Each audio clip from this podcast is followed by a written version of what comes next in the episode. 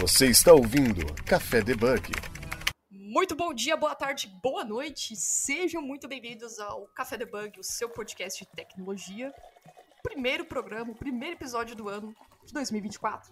Nós queremos lhe desejar um ótimo ano, que você consiga conquistar aquela vaga que você tanto almejou durante o ano de 2023, que você consiga aquela promoção que você almejou também, que você consiga sucesso na sua carreira, aprender novas stacks, aprender novas tecnologias, compartilhar esse conhecimento. Nós lhe desejamos esse ótimo ano e boas energias. Se você não é inscrito no, no, no Café Debug, se inscreva para receber as notificações, dá um sininho lá no Spotify, no seu agregador de podcast favorito. Não esqueça também de dar uma avaliação pra gente, porque quando o podcast está bem avaliado, a gente nós conseguimos ter um destaque maior e fazer com que esse programa chegue a outras pessoas também. Então, se você gosta do programa, não, não deixe de compartilhar, não deixe de avaliar. E críticas construtivas, dicas, ideias de pauta, pode mandar pra gente no debugcafé.gmail.com. E para continuar aquela série sobre devs empreendedores, vem cá, chega mais, chega um pouquinho mais. Vamos ver quem vai participar com a gente hoje nesse primeiro programa de 2024?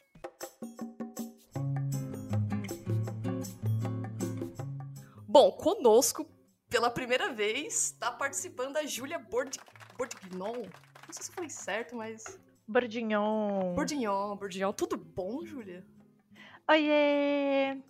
Tudo certo? Boas-vindas para a galera nesse ano novo. Boas-vindas a uma nova temporada aí do Café Debug, conhecendo aí vocês.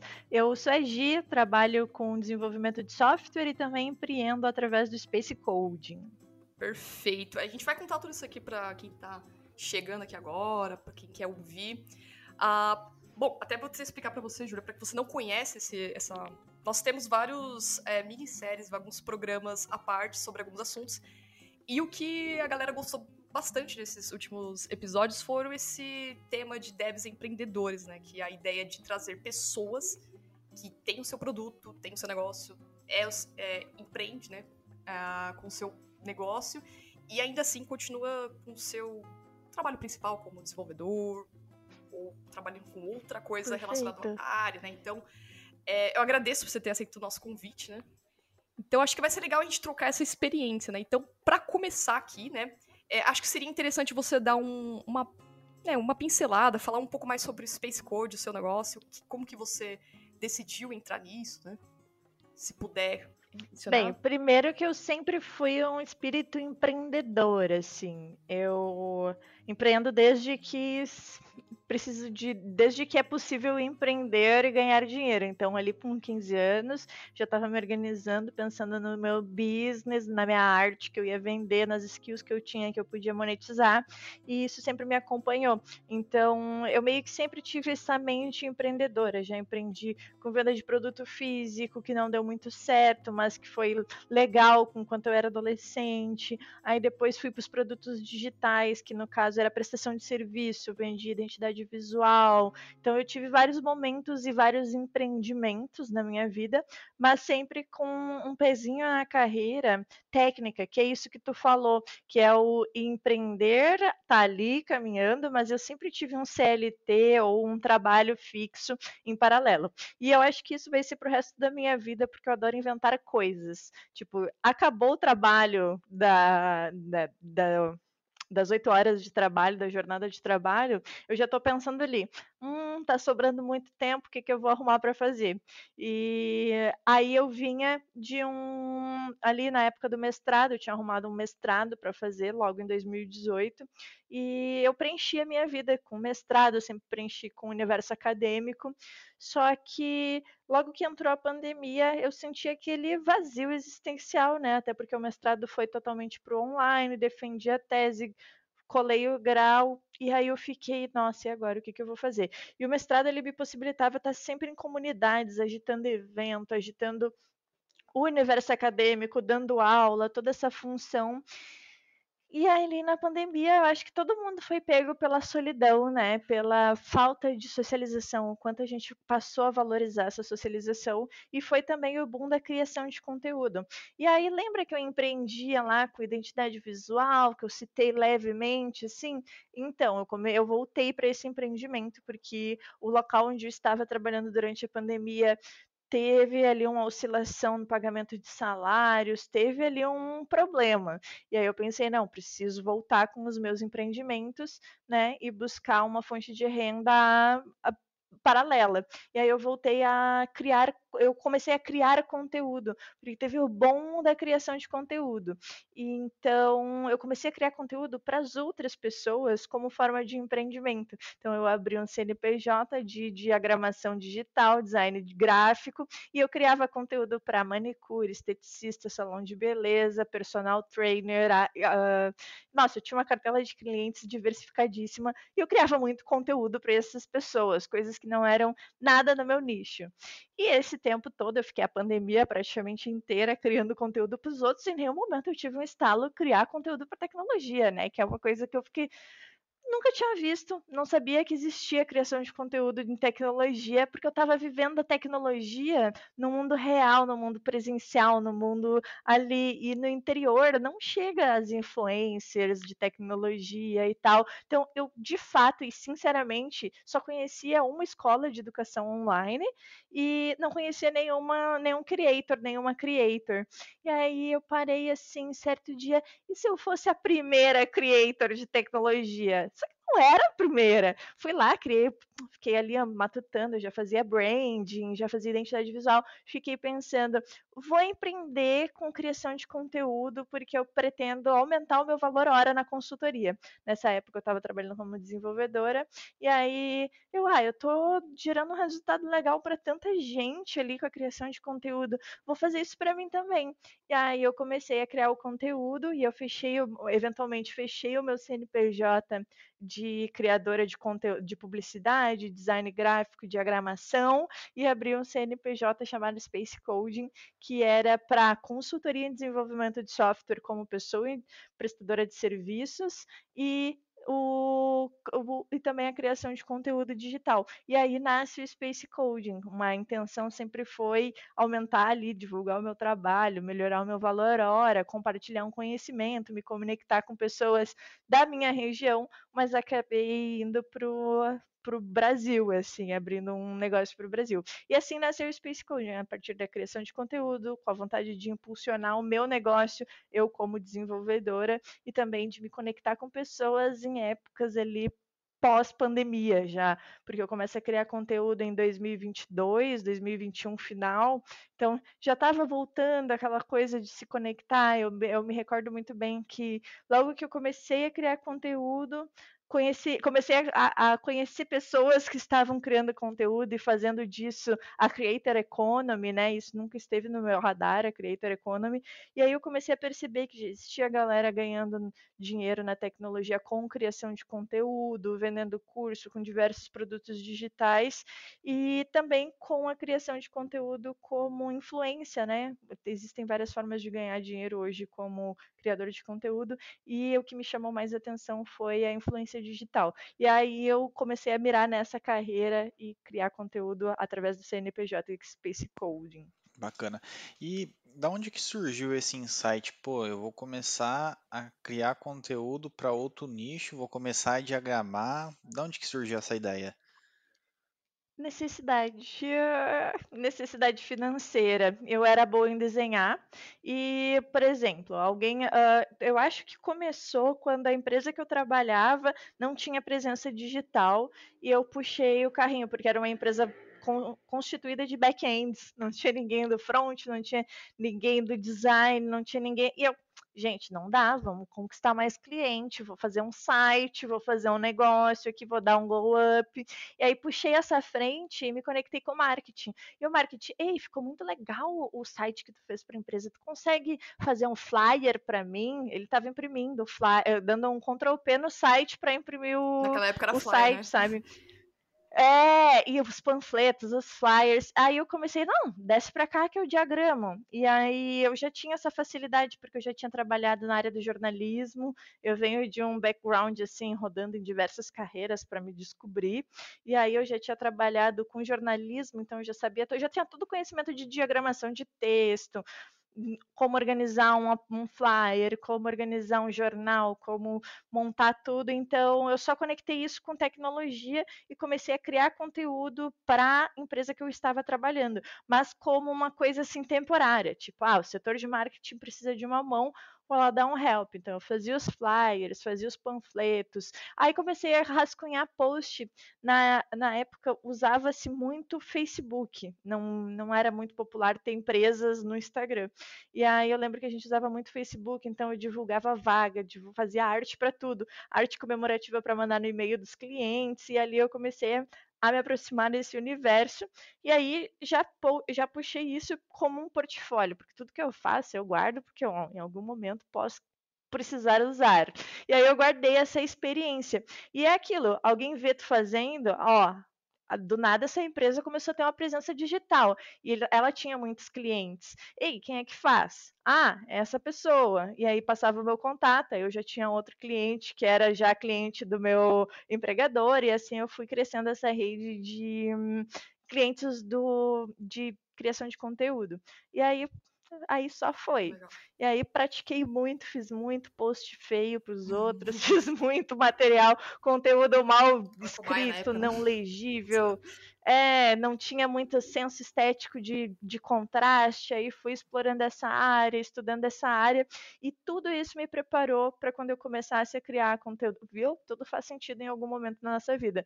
Tudo isso me preparou para quando eu fui criar o meu conteúdo. Tanto que o meu conteúdo ele tem a mesma estética do carrossel, do post, ele tem a mesma identidade visual desde o início, porque eu cheguei já assim, ó, ah, acertei contraste, acertei fonte, acertei diagramação, então eu nunca precisei trocar porque eu já vim preparada e com uma base sólida assim de conhecimento de diagramação e design digital para poder criar meus conteúdos. É, sabe, Júlia, a, a maioria das pessoas que a gente entrevistou aqui, que tem o seu negócio digital, alguma coisa, ela tem um pé com a tecnologia, né? Então até fica fácil, né? Então se a pessoa, no seu caso, você cria conteúdo, então você já está imersa no desenvolvimento de software todo dia. Você pode pegar um, sei lá, uma situação do seu trabalho engraçada, putz, criar um conteúdo sobre isso aqui.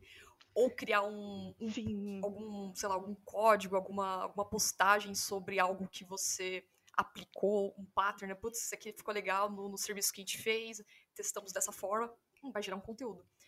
É, agora, para quem é, cria alguma outra coisa de fora, algum outro produto, fica um pouco mais difícil, porque se a pessoa gosta do que faz, que no caso seria no desenvolvimento de sistemas, putz, eu gosto de codificar, quero ficar nisso. Acaba sendo um pouco mais difícil, né? Se ela vai criar um produto, sei lá, um bar. Com certeza. Sou sempre empreendedor de um bar, né? Fica difícil para conciliar. Agora, o seu caso... E acontece muito, né? Acontece, acontece, muito. E eu sempre vim nesse caminho. Isso era uma coisa que me pegava muito. Nossa, eu sempre gostei muito de tecnologia, de estudar tecnologia. Só que eu vim ali na linha acadêmica, estudando tecnologia, e no mercado de trabalho fazendo outra coisa. Uhum. E isso me deixava tão infeliz, tão infeliz, porque, nossa, eu estava aprendendo, não estava colocando em prática, estava fazendo coisas diferentes, esforços totalmente diferentes e que me cansavam muito no final do dia. Então, eu entendo muito quem passa por isso, porque realmente é muito complicado tocar negócios totalmente diferentes. E hoje os meus negócios se conversam. Às vezes eu tô trabalhando ali e exatamente o que tu falou. Uhum. Encontro um problema, encontro a solução para o meu problema, eu, pá, já puxo o celular e já, já gravo um story com uma dica. Ou, pá, já puxo o celular e já anoto, ó, isso, isso aqui vai virar um rios porque eu preciso compartilhar. Então, o trabalho que eu estou imersa, ele me ajuda muito na criação de conteúdo hoje e torna esse processo muito mais fácil, porque eu estou ali todo dia já no meio do, do negócio, então é muito mais natural é a, a fluidez com que saem os conteúdos. Eu, particularmente, crio uh, conteúdo, mas não é para uh, ah, com o intuito de ganhar. Assim, embora o Café Debug a gente faz algumas publicidades, mas ok. É, mas eu digo conteúdos de você, um vídeo um artigo. Eu escrevo muito artigo, eu crio muitos, muitos projetos e faço alguns experimentos no GitHub, mas eu não falo que é pra todo mundo, eu falo que é pra mim, porque é algo que eu quero colocar em prática. Putz, eu quero testar isso aqui, como essa aplicação usa, Sim. então vou criar e divulgo. Escrevo, né? Escrever artigos que a gente fala, né? Criar conteúdo. Você acaba aprendendo mais, muito mais, né? Conforme é uma linha de tela, né? Então, é legal. Esse é o, é o, é o mais-valia da criação de conteúdo, porque eu também crio conteúdo para mim. Ali no Instagram eu tenho um público iniciantes, então esse conteúdo ele não é tão para mim. Mas eu gosto muito de documentar tudo que eu, que eu estudo. Então eu só me falta encontrar uma plataforma para publicar artigos, mas me chama muita atenção esse processo de estudar de forma pública, estudar com a galera. Tu tá ali estudando, criando os teus resumos e tu posta, tu recebe ou críticas ou sugestões de melhoria na tua aplicação. Eu acho muito muito legal isso, porque toda vez que eu reviso um conteúdo também para criar criar um roteiro, organizar ali o meu fluxo de raciocínio para explicar, eu tô treinando a minha soft skill, que é a minha capacidade de comunicar, de tentar ensinar, porque a gente precisa muito dessa habilidade no, no meio da programação, principalmente quando tu quer avançar para uma carreira de sênior, que tu vai liderar pessoas, quanto maior a tua senioridade, então tu precisa dessas habilidades de comunicação, mas também para te ter senso crítico sobre o teu processo de aprendizado. Às vezes eu vou falar sobre coisas técnicas que eu penso, ei, eu não estou com esse pensamento tão organizado quando eu achei que eu, eu não estou entendendo tanto quanto eu achei que eu entendia sobre esse assunto. E ali tu pega, eita, ó, ponto fraco, preciso desenvolver melhor essa skill, preciso aprender mais sobre essa tecnologia. Então eu gosto muito também da criação. Eu estou muito realizada nesse momento, porque assim, ó, uma coisa está super conversando com a outra, então já estudo, já aplico coisa no trabalho, aí o que eu apliquei estudei eu já levo para um resumo de conteúdo. Então hoje está tudo muito conectado e tudo faz muito sentido. Então eu me sinto bem feliz com isso hoje. Você está ouvindo Café Debug.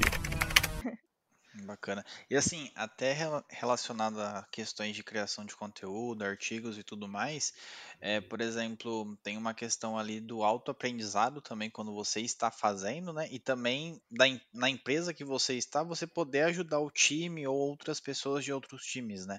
Então isso já pode ser compartilhado, já virar uma documentação lá interna também dentro da empresa, e aí é uma via de mão dupla, né? Um ajudando o outro ali.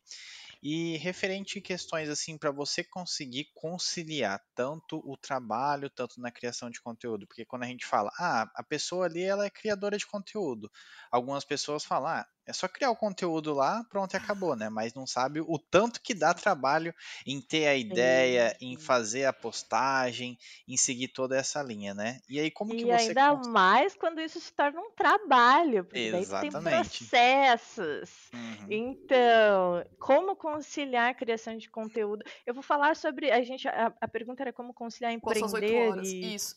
É, é isso, É, né, Wesley? Isso, como mas conciliar os eu vou dois, né? puxar ali o, como conciliar a criação de conteúdo com o trabalho e Isso. é bem Caso alguém queira também. crazy. Como que ela faz? É, é É. bem crazy. Se tu quer levar a criação de conteúdo como algo profissional, entenda que tu vai ter dois empregos. Porque no momento que o negócio é algo assim, eu não estou criando conteúdo para mim, eu estou criando conteúdo para os outros. Então tu perde aquela antes aquele senso crítico, aquela aquele medo de ser estar errado, de ser um conteúdo que não tá legível. Enfim, tu tem várias camadas de preocupação quando tu não tá criando conteúdo para ti. Se tu vai olhar as o meu bloco de anotações de artigos que eu uso para mim estudar, energia caótica, começa sem pé nem cabeça, porque assim, tô fazendo para mim, é o meu bloco de estudos. Agora, quando eu tenho a preocupação de criar um conteúdo, eu tenho uma estrutura para o texto, eu tenho uma estrutura para o vídeo, eu preciso me preocupar com quantidade, retenção, eu preciso me preocupar com uma camada de coisas, camadas de formatos. É um são muitas camadas. E criar conteúdo deixa de ser algo tão leve para se tornar algo complexo. E aí que eu digo, tu vai eventualmente trabalhar num segundo emprego. E hoje eu organizo assim, ah, das 8 às 18 eu estou atuando para o meu cliente. E das 8 e das 18h30 até as 10 eu trabalho para mim. E é aí que eu organizo, a minha rotina ela gira em torno dessas Todo duas dia. escalas de trabalho. Todo dia? Todos os dias eu trabalho everyday.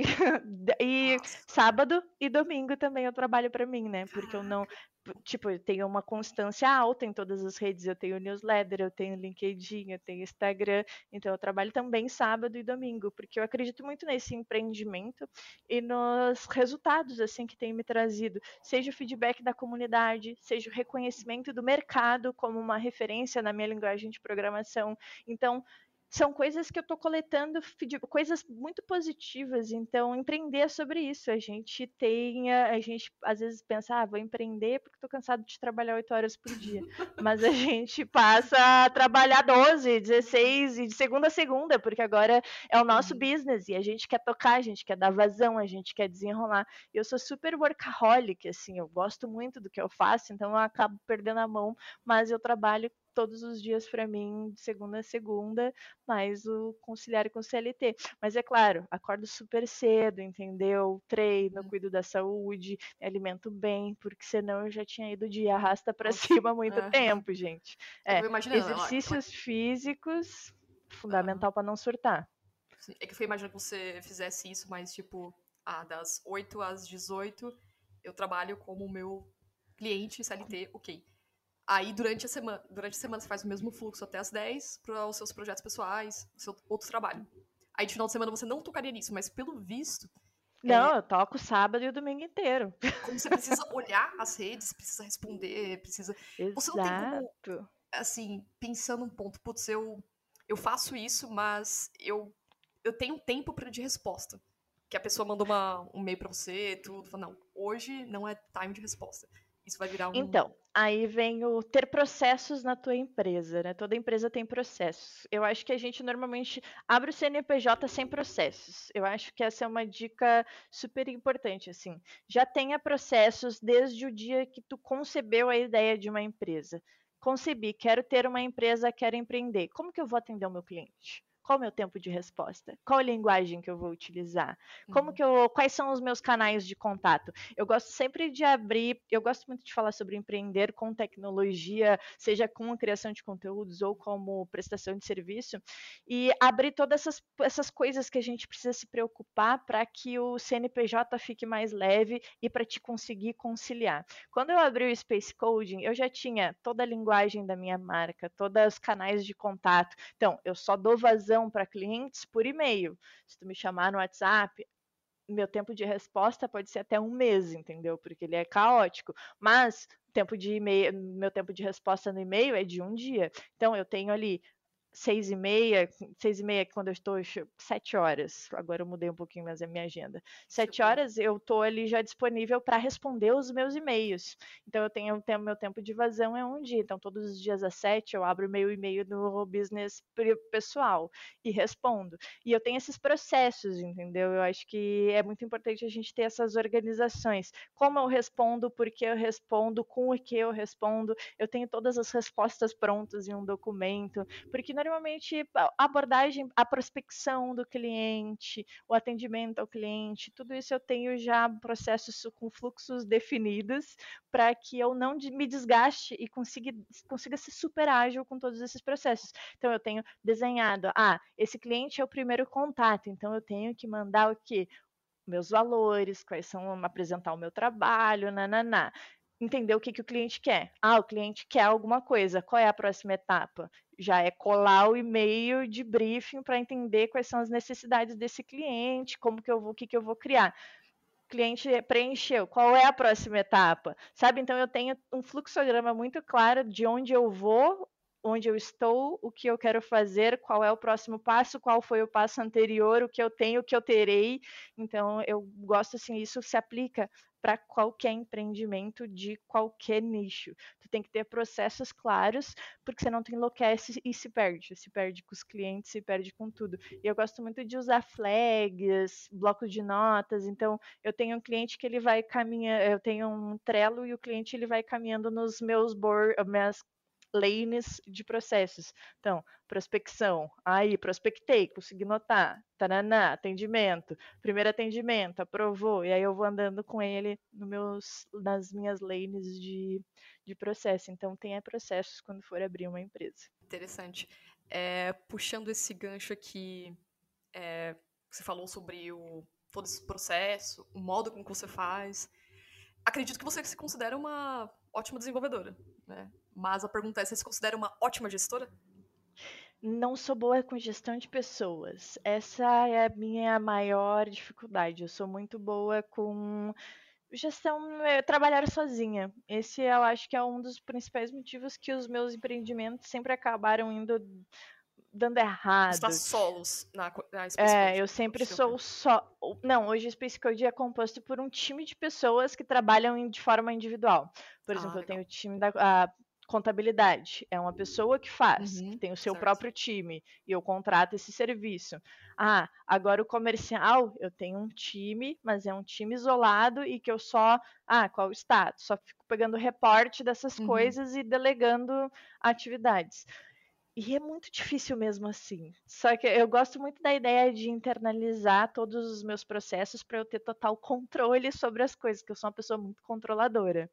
Mas no momento que a gente traz pessoas para dentro do nosso time, por exemplo, a contabilista, a pessoa do uhum. comercial, quem atende, quem responde, quem me ajuda a responder os e-mails e tudo mais, a gente tem que aceitar que pessoas não são uma cópia da gente e que elas têm os próprios jeitos de lidarem com as situações, de resolver as situações. E eu tenho uma dificuldade muito grande de confiar nas pessoas, confiar nos processos das pessoas, e eu acho que isso que é o que mais me impede de crescer crescer hoje. É eu conseguir trazer pessoas para dentro do meu empreendimento e deixar elas livres para elas contribuírem, criarem, lidarem com as situações. E por isso eu não me considero uma boa gestora, mas eu estou buscando aí essa skill, porque eu nunca fui muito, tanto na área técnica ali, quando eu falo área técnica, eu digo como programadora do dia a dia, eu nunca eu, eu assumi uma vez gestão de time, tech lead, essas coisas. Não curti, não consigo gerenciar pessoas, eu tenho dificuldade em confiar nas pessoas. Eu confio no meu processo, eu tenho dificuldade com trabalho em equipe, tenho bastante dificuldade em sincronizar trabalho em equipe, então esse hoje, é, essa hoje com certeza é a minha maior fraqueza e eu haja leitura, porque eu leio muito sobre gestão de pessoas, estou lendo agora aquele da eu sou péssima com o nome de autores, Dal Carnegie, Carnegie. Encantar Pessoas é o nome do uhum. livro, como. Ah, tem um que é bom, que é Como Fazer Amigos Influenciar Pessoas. Esse, influenciar ah, pessoas. Esse? Ah. Ele fala, é, esse cara aí manja muito da gestão de pessoas. Esse livro também eu acho que é um pouco sobre gestão de pessoas, sobre tu entender e como se comunicar, né? Não necessariamente influenciar elas, mas conseguir ali deixar os interesses de todo mundo nivelado, Sim tudo claro. Então eu tenho muita dificuldade em lidar com pessoas, então eu não me considero uma boa gestora. certo. E, e é interessante porque quando assim, se for para pegar os episódios anteriores do podcast, ele era um, um, jeito, né? Aí quando o Wesley chegou, a gente fez um formato que teve uns feedbacks melhores. Então, coisas que ele pensava, eu não tinha pensado em colocar, né? E você fica meio assim, putz, será que vai dar certo? Tal. E foi dando. Então, essa questão de abrir, suprir para mais ideias, né? Ideias externas, coisas que Visões você plurais. Visões plurais. Bolha, é... Exatamente. E até porque se, se hoje você eu tivesse um produto, tudo, que o produto não fosse 20, eu... 24 por eu, 7. Não, eu com certeza teria mais pessoas pensando, porque eu acho que a ideação de produtos ela é, é fundamental a gente ter visões diferentes, até para que, que esse produto seja mais diverso, né? Mais contemple mais diversidade. Mas hoje na criação de conteúdo, quem mais me... se eu olhar na criação de conteúdo, eu recebo, eu trabalho em conjunto, né? Eu escuto as expectativas da comunidade e crio conteúdo para uma comunidade. Ah. De certa forma, é um trabalho em equipe, mas não tão em equipe quanto eu gostaria. É, é. tipo, não na prática ali do resultado final, o trabalho seja em equipe. Eu não consigo delegar a edição dos meus vídeos é por isso que não tem YouTube, para quem está me escutando aí que pergunta, e aí, Gi, quando é que sai o canal da... Não consigo delegar a edição dos meus vídeos porque eu sou louca, perfeccionista, não consigo. Você faz a edição dos vídeos, então? Faço a edição de todo, todo, todo o meu conteúdo, tudo que eu faço, Nossa, só eu que faço. Não, aqui é a gente não, não edita porque senão não teria nem como. Ia, ia é, não. Tem espaço. Aí, é, aí vocês entendem por que eu tenho que trabalhar de segunda a segunda, porque senão. Não, tá explicado agora. Eu escrevo a newsletter, eu prospecto o cliente, eu edito meu vídeo, eu posto os meus vídeos. É É, mas esse, mas esse é realmente uma questão ali que quem empreende realmente fica assim, mas tem um ponto ali que o que vai acontecer a partir do momento que você precisa escalar e você é a sua mão de obra, não vai ter mais como e você vai ter que começar a delegar para você começar Balta falou isso. ter esse boom, preocupar né? com novas coisas, ter novas Sim. preocupações, assumir novos desafios. Hoje eu entendo que eu cheguei num formato de conteúdo que eu já estou preparada para transformar ele em um processo e delegar. Então eu já comecei a filmar tutoriais para treinar alguém para editar meus vídeos, por exemplo. Então, ó, eu edito assim, uso tal e tal coisa. Estou criando esse processo, edição de vídeo, para que eu consiga delegar para alguém. E aí me preocupar com outras coisas, né? Eu podia estar aqui pensando criativamente no conteúdo do próximo Exato. vídeo, mas não, tô aqui. Corta, corrige voz, tira respiro, tira an, tira, sabe? Ah, então sua preocupação mais é com relação a, a escalonar. Tipo, é mais do que a, eu estou me preocupando em ficar tanto tempo, X horas fora de codar. Sei lá. Parece que, ah, pelo que eu tô vendo aqui, você se preocupa mais com esse ponto de eu fazer, tipo, a parte do conteúdo, do que, ah, eu estou muito, pouco, muito tempo sem codificar, isso já tá me deixando triste. Porque tem. tem Ah, não, eu programo pra caramba. Programo muito. Então tem equilibrado, né? Lá Então, todos os dias eu programo muito, eu programei o dia inteiro hoje, mas é que é não, eu, eu gosto muito de programar, gosto muito. Inclusive, eu gostaria de ter menos vergonha para poder ter o produto live coding, assim, sabe? Porque eu gosto muito de programar e se eu tivesse só preocupação de trans- criar conteúdos técnicos, programar e alguém ficasse com toda essa parte visual, aí era o suprassumo da minha alegria empreendendo, assim conseguir, conseguir delegar todas essas coisas e focar só no que eu gosto, que é ser técnica. Você está ouvindo Café Debug. É, falando um pouco de nicho, é, eu tava conversando uma vez com, com o Wesley a respeito da. Igual você tinha falado no início do programa também sobre esse boom que deu na, nos conteúdos, né? De criação de conteúdo. Igual o curso também. Puf, disparou. Beleza, as coisas Uhum. voltaram. É, o presencial de algumas empresas, a maioria voltou. E eu não sei se o conteúdo que a galera tá criando, seja ele para negócio ou não, está igual a quando começou a pandemia. Se deu uma. Você percebe se deu. Você que tá criando ativamente, acompanha, vê os dashboards lá, tudo. Você percebe que isso deu uma caída ou você acha que tá de uma forma diferente? Eu acho que cria- tudo vai se ressignificando conforme as movimentações culturais, sociais, enfim, tudo que políticas que vão acontecendo no país.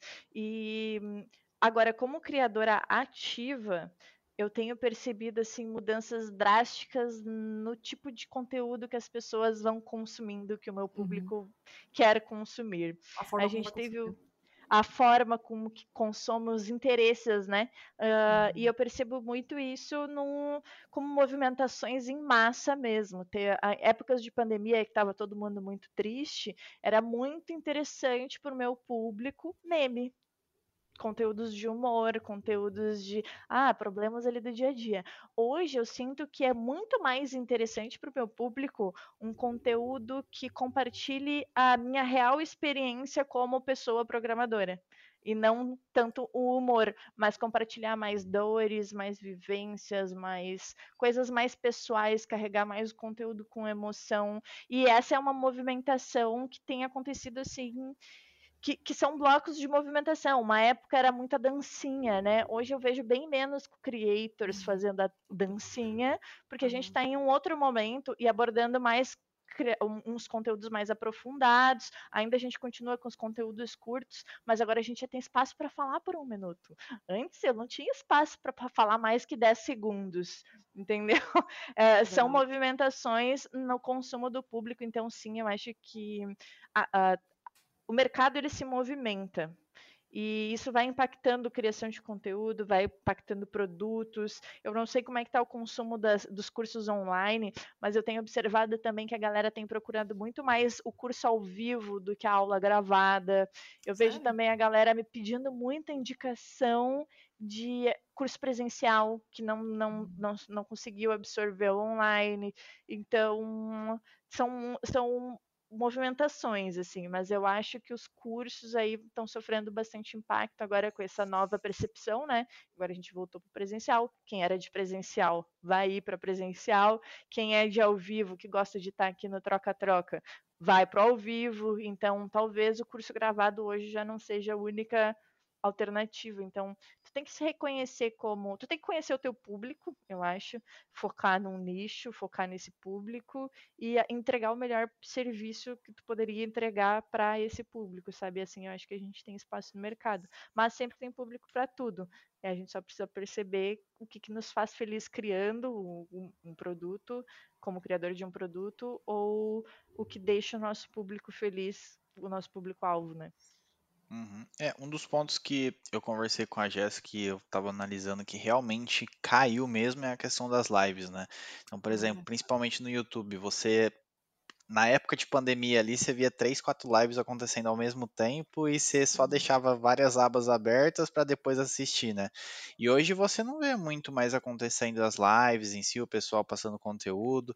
E aí a gente pensa duas vezes também antes de fazer, né? Pô, mas será que o pessoal já não está meio que saturado de é, consumir esse tipo de conteúdo, entender ali é, sobre isso, às vezes partir para um outro princípio ali de conteúdo, né? Então deu para ter essa baqueada no, no mercado aí, né?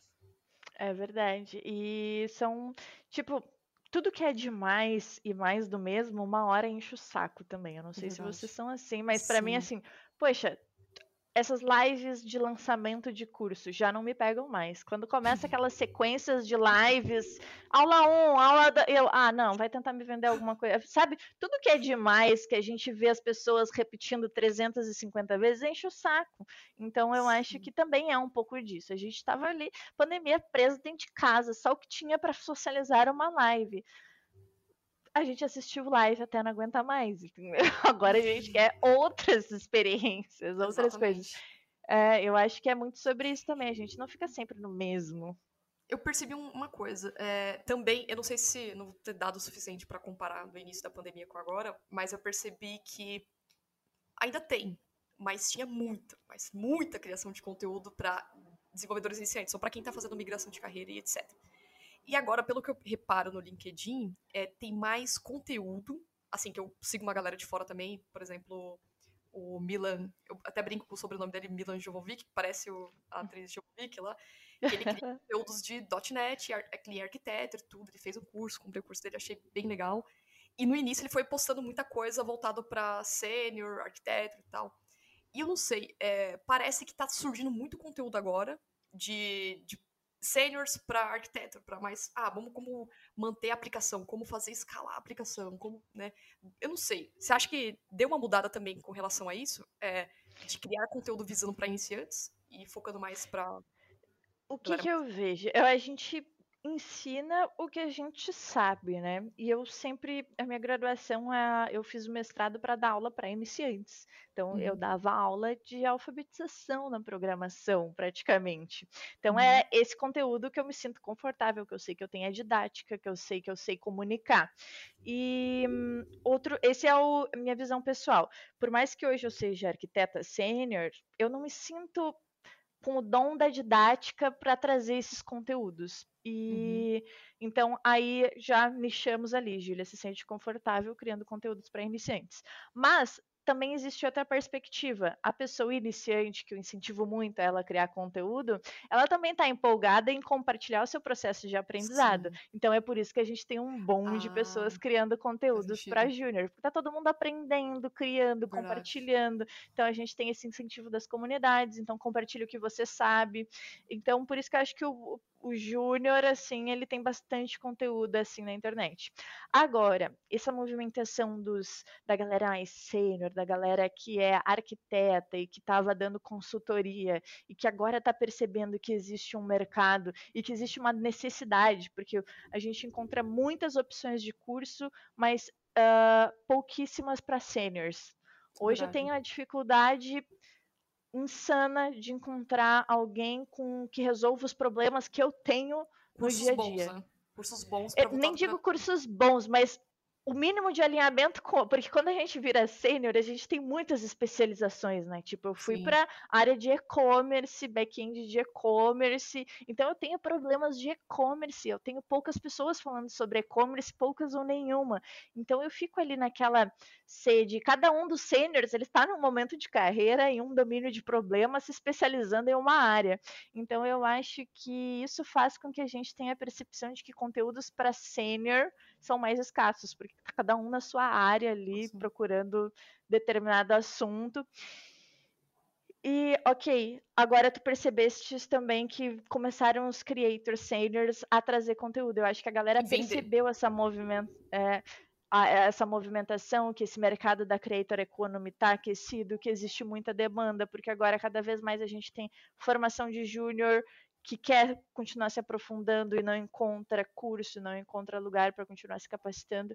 Então, eu acho que a galera mais sênior tem visto, tem recebido muitos pedidos de coisas básicas, nem é coisa de, de sênior, mas tipo, de traz um conteúdo explicando arquitetura de microserviço, na prática, com uma linguagem fácil. Então, tá com muita demanda. A gente teve um boom muitos desenvolvedores júniores formados, a galera quer continuar se aprofundando, agora é o momento de abrir um produto para esse tipo, para o pleno, para o sênior, para continuar aprofundando essa galera nas, nas, no seu nível técnico. Então é por isso que eu acho que a gente tem percebido mais criadores, porque eu acho que agora tem muito mercado para esses creators, então eles vão vir com mais força com esses cursos. Essa é a minha opinião pessoal, assim. É, faz sentido mesmo. Até que eu estava conversando com a Tamires Gameiro, é, acho que foi sobre isso também.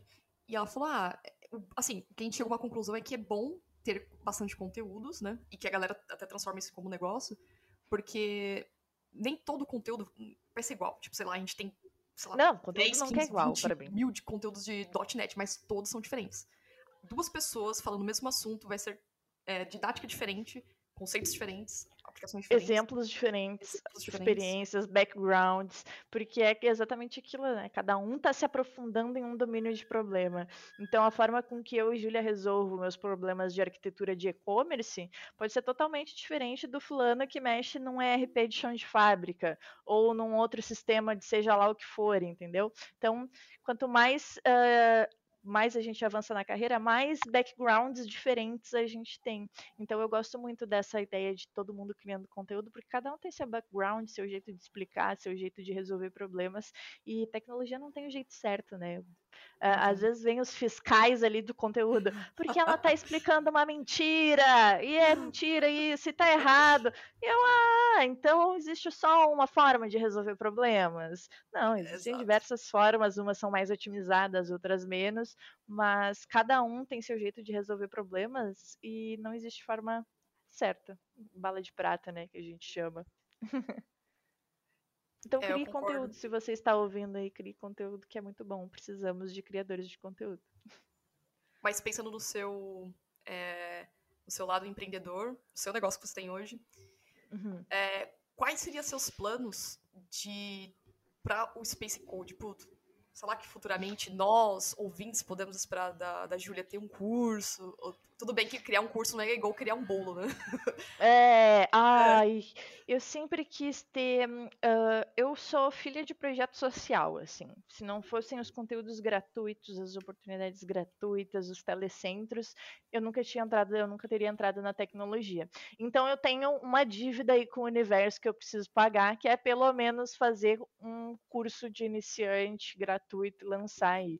Então eu tô, já comecei a gravar, já gravei várias Legal. coisas mas não me sinto, não, não sinto que tá bom, não sinto que tá autêntico. Então tá aí vindo um produto, é uma coisa que eu preciso praticar.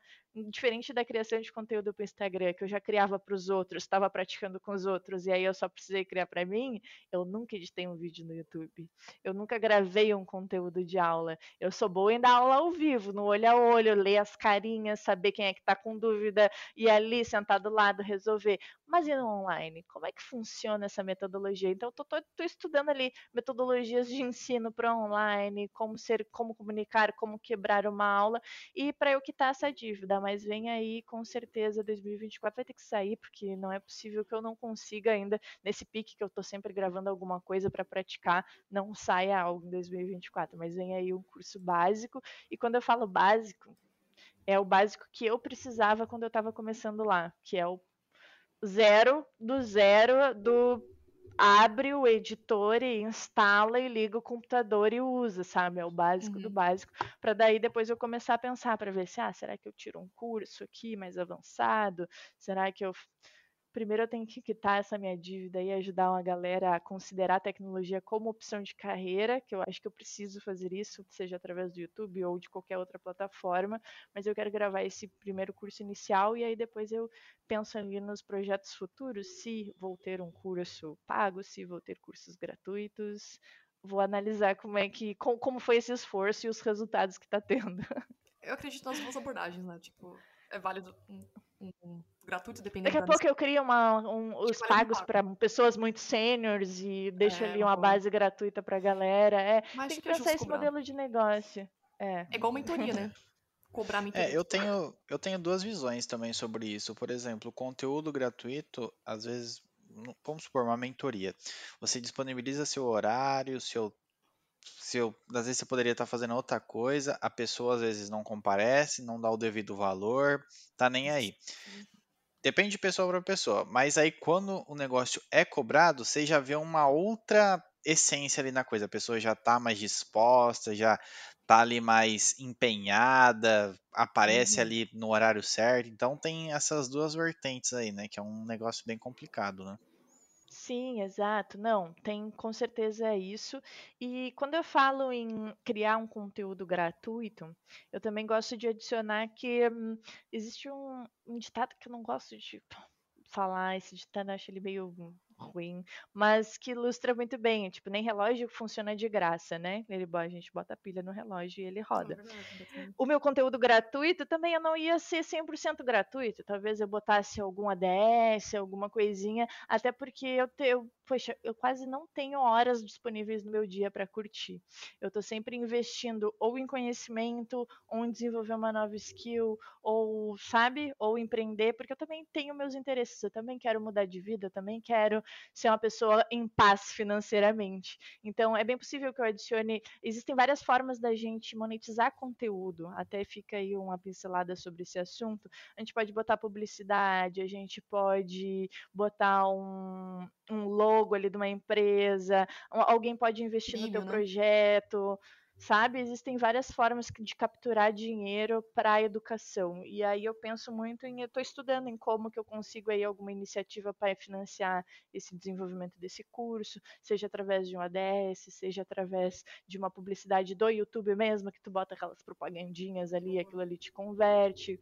Enfim, existem diversas formas de monetizar, seja com Pix, seja com venda do certificado final, enfim, existem várias formas de monetizar. E é claro que em alguma delas eu eu vou pensar, mas focando na gratuidade do da pessoa final, que é o meu telespectador que uhum. quer aprender programação pela primeira vez e não tem como pagar. Eu concordo contigo. É, eu acho que as pessoas esperam tudo de graça. Esse é o problema. Tudo de graça. Nem a conta que você abre no Google é de graça. Você tá pagando com dado, né? E eu acho que a maioria. Acho que. Sei lá. É, os, os, conteúdos deveriam ser cobrados, sim. É, porque as pessoas. É, tudo bem, não tô falando todos, mas eu acho que. Cria, assim, quem não vê, quem não cria conteúdo, não sabe o trabalho que dá. O então, trampo. São é a, cada. Por trás de um Rios tem cinco horas pensando aquele conteúdo. Existe uma vida com a experiência que eu tive para chegar naquela conclusão. Isso eu falando de rios técnicos, né? Tipo, sim. Tipo, tem uns ali que eu dou assim, ó, eu fiquei o meu mestrado inteiro estudando para poder chegar e te resumir em um minuto, entendeu? Uhum. E as pessoas, às vezes as pessoas não têm essa, ah, tem só mais uma blogueira, que tal? às vezes, sabe, não existe conhece, é muito é esforço. Tipo, é, existe muito esforço. E as pessoas, eu recebo bastante crítica porque eu monetizo o meu conteúdo no Instagram. Ele era só para me impulsionar como dev. Mas, mas como assim monetizar? Tipo, se eu for acessar, eu consigo, consigo ver, não consigo? Sim, ah, não, mas eu né? monetizo né? através de publicidade. Desde, ah, sim, sim, pode crer.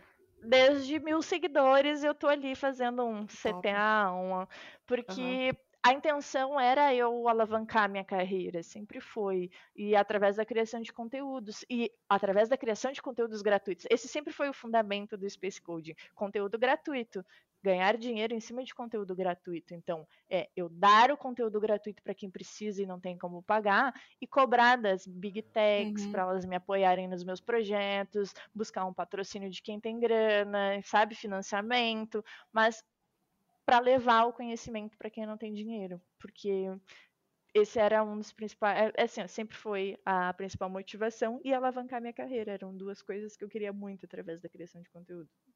Sim, ou é, você recebe. Você ganha de uma terceira forma, não pela pessoa, o usuário que está consumindo seu conteúdo. Ou seja, sei lá, vamos dar um exemplo de uma mentoria. Eu posso Uhum. dar essa mentoria de graça? Posso, mas eu posso ganhar com ela também? Posso. Beleza, então talvez o aluno não, me, não vai me pagar, mas tem algum terceiro que me pague Mas tem por isso. alguém. E todo mundo é, sai ganhando, acabou. Né? Mas tem que ter Sim, um. não, às vezes as um empresas recurso. têm interesse em pessoas que formem. Tem muito projeto social, olha aí o Potência Tech, o iFood está investindo em bolsas de estudo, em escolas super caras, super boas, que eu sou muito fã, e dando ali para a pessoa final uma oportunidade de estudar de graça. Então, as empresas precisam dessa mão de obra e algumas pessoas têm o conhecimento. Eu tenho conhecimento, tu tens conhecimento, e daqui a pouco a gente faz assim, ó, um handshake e todo Exato. mundo sai ganhando. Eu formo profissionais e não estou trabalhando de graça, consigo também valorizar o meu. É claro que eu dou o valor para o projeto voluntário, tenho os meus projetos Sim. voluntários, dou a minha aulinha presencial nos projetos aqui, me chama para dar uma palestra de comunidade. Vou, vou de coração, me chama para participar de pod- vou de coração, participo de tudo que eu posso de graça. E aí quando mas também preciso defender o meu interesse, Sim. né, de É que são coisas diferentes, né? Em momentos diferentes São vai coi- ter é. isso, vai ter isso. Beleza. Claro. Bom, Júlia, nós estamos no final do nosso programa, mas tem uma última pergunta que quero fazer e para você compartilhar esse conhecimento com os nossos ouvintes debuggers aqui. É, para quem tá querendo seguir dessa forma, seja criando conteúdo ou não, qual que seria o, sei lá, eu não tem uma receita de bolo, né, mas sei lá, o que que você quais seriam as não regras de sucesso, mas quais seriam suas dicas Tá, Tem iniciais pra receita de tá? bolo? Tem, Tem? tem ah, então manda receita, receita de tem. bolo. Seja você mesmo. Eu acho que essa é a melhor receita de bolo. Tipo, faz as coisas do teu jeito. Para de copiar quem já tá fazendo lá, porque tu vai se cansar. Tipo, eu comecei copiando porque eu não sabia fazer nada. Então eu olhava referências, ah, aquele personal lá tá fazendo conteúdo assim, então eu vou fazer mais ou menos assim pro meu cliente. Mas nada melhor do que ter a tua própria identidade, tu explicar as coisas do teu jeito, tu usar a tua música. Tipo, se tu olhar pra Persona Space Coding, gosta de rock, então eu sempre que eu posso eu incluo ali um rockzinho, que é as músicas que eu gosto, os cortes do jeitinho que eu gosto. ah, tô sempre com. eh, Trago a explicação do jeito que eu gostaria que tivessem me explicado. Pode não ser bom pra todo mundo, mas era a forma com que eu me identifico com criar conteúdo, é a forma que eu gostaria de ter recebido esse conteúdo. Então, não crie como quem já tá criando e tá dando bom. Crie como você sente que te faz feliz, que te faz de uma forma leve, que eu acho que dá certo. Porque sempre tem alguém que vai se identificar com a gente, com a nossa história, com a nossa vivência. Então, seja você, não fica aí criando fanfic ou criando personas que tu vai ter muito esforço para sustentar. Eu acho que essa é a forma para manter, é a fórmula para manter constância, para alcançar um público genuíno e para ti conseguir sustentar tudo isso com saúde mental na criação de conteúdo. Porque aí, tipo, eu não tenho esforço nenhum, eu sento e crio do meu jeito. Eu não preciso ficar pensando, ah, mas se eu fosse Space Coding, não, eu sou eu sou Só aquilo ali. que- É, Claro que eu não compartilho 100% da minha vida, mas eu sou aquilo ali. Eu consigo tranquilamente chegar num podcast e falar com o meu coração sem ter que me podar, porque eu sempre fui assim, assim. Essa foi a persona que eu construí. E também eu não me importo se um conteúdo flopa, porque eu tô feliz com o resultado. É sobre Uhum. curtir o processo. E aí o resultado ele vai vindo. Quando for pra vir, ele vem, entendeu? Bom, Júlia, então nós chegamos no final desse programa. É, tem alguma coisa que você queria divulgar? Algo mais a Space Code? Algum anúncio para esse ano de 2024? É, seja algum evento? Ah, Bem, eu estou mais do que confirmada em todos os eventos que eu já estou confirmada, eu já estive confirmada em 2023. Então, nos encontramos em Campus Party, TDC. Se você tiver um evento de comunidade, me chama que se eu tiver de bobeira, eu colo. Se você tiver um podcast, me chama que se eu tiver de bobeira, eu colo. um, e me acompanhar nas redes sociais, que eu centralizo toda a comunicação no Instagram, mas eu também tenho WhatsApp, Telegram, tem todas as redes uh, no, na minha newsletter. Minha newsletter é o meu novo produto de amor, assim. Eu crio conteúdos com um pouquinho de história da minha vida, tô ali, compartilho alguma situação ali de quando eu era júnior e trago um ensinamento, uma dica de carreira. Então, com certeza a newsletter é a minha, o meu produto assim que eu vou dar foco total em 2023. Então, se você puder acompanhar, conecte-se. Siga Show. lá, tem no LinkedIn e no Substack. Para quem não. É... Bom, para quem tá ouvindo esse programa, consegue acessar aqui na descrição do programa. Também tem todas as redes da Júlia, que é o Instagram, uh, Twitter, tem o YouTube, tem o canal dela. Então, quem quiser seguir, o LinkedIn também tá aqui. Então, quem quiser seguir, acompanhar, ver o, o conteúdo novamente, né? Tudo, pode seguir aqui que a Júlia responde. Eu, tô, eu sou não posso dizer, só disso aqui. e é isso, Júlia, muito obrigada por ter é, recebido o nosso convite, aceito, ter batido esse bate-papo com a gente. É, começar o ano já com essas boas novas, essas dicas pra, pra galera também compartilhar, mostrar a sua visão, quem que é a Júlia, porque acho que muita gente. Ah, vamos gravar aqui o um podcast com ela, mas quem, quem que você tem? Ah. Mas acho que ter essa experiência de Júlia como desenvolvedora, Júlia como é, gestora também, né, no seu próprio negócio. E é isso. Ah, muito obrigada pelo convite. Muito legal essa oportunidade de compartilhar um pouquinho aí com vocês. Perfeito. E para você que está escutando esse programa, não esqueça de compartilhar. Pode mandar uma avaliação para a gente também. E segue a gente nos, no seu agregador de podcast favorito, dá uma estrelinha lá para dar mais relevância ao programa e chegar a esse, esse episódio a outras pessoas também. É, nos vemos até a próxima.